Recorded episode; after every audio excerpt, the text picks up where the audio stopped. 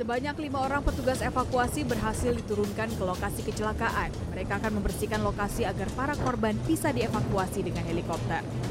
Selain itu, petugas medis melakukan pertolongan pertama untuk para korban selamat. Kondisi para korban saat ini relatif stabil. Pendarahan ringan akibat luka juga sudah dapat ditangani oleh petugas medis. Selanjutnya, dokter spesialis bedah akan diturunkan secara repling guna memastikan cedera korban apakah terjadi patah tulang atau tidak. Tujuannya agar saat dievakuasi nanti tidak menimbulkan cedera yang lebih parah. Evakuasi melalui jalur udara dilakukan karena pengungsian melalui jalur darat akan membutuhkan waktu lama. Setelah dievakuasi, para korban akan langsung dibawa ke Rumah Sakit Bayangkara Polda Jambi. Jika diperlukan, para korban akan langsung dirujuk ke Rumah Sakit Polri Kramat Jati, Jakarta. Kendala yang paling utama adalah cuaca di sana.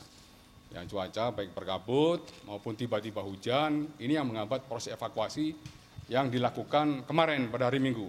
Tapi alhamdulillah pada hari ini situasi dan cuaca cukup cerah sehingga tim evakuasi udara kita harapkan pada hari ini bisa mengevakuasi seluruh korban. Sebelumnya, delapan penumpang helikopter sudah mendapat logistik dari tim evakuasi udara berupa makanan, minuman, power bank, ataupun selimut.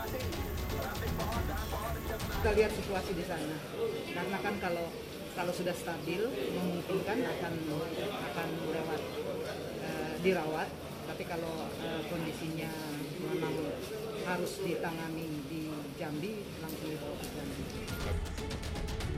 Kepala Polda Jambi, Irjen Rusdi Hartono dan rombongan bertahan di tengah hutan dalam kondisi terluka selama lebih dari 24 jam.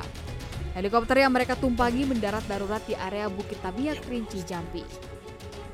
Seharusnya helikopter itu melakukan penerbangan sekitar 75 menit, namun belum sampai di lokasi, tiba-tiba helikopter tersebut mendarat darurat. Adapun tujuan rombongan Kepala Polda Jambi untuk meresmikan gedung sentra pelayanan kepolisian terpadu Polres Kerinci. Tim Liputan CNN Indonesia.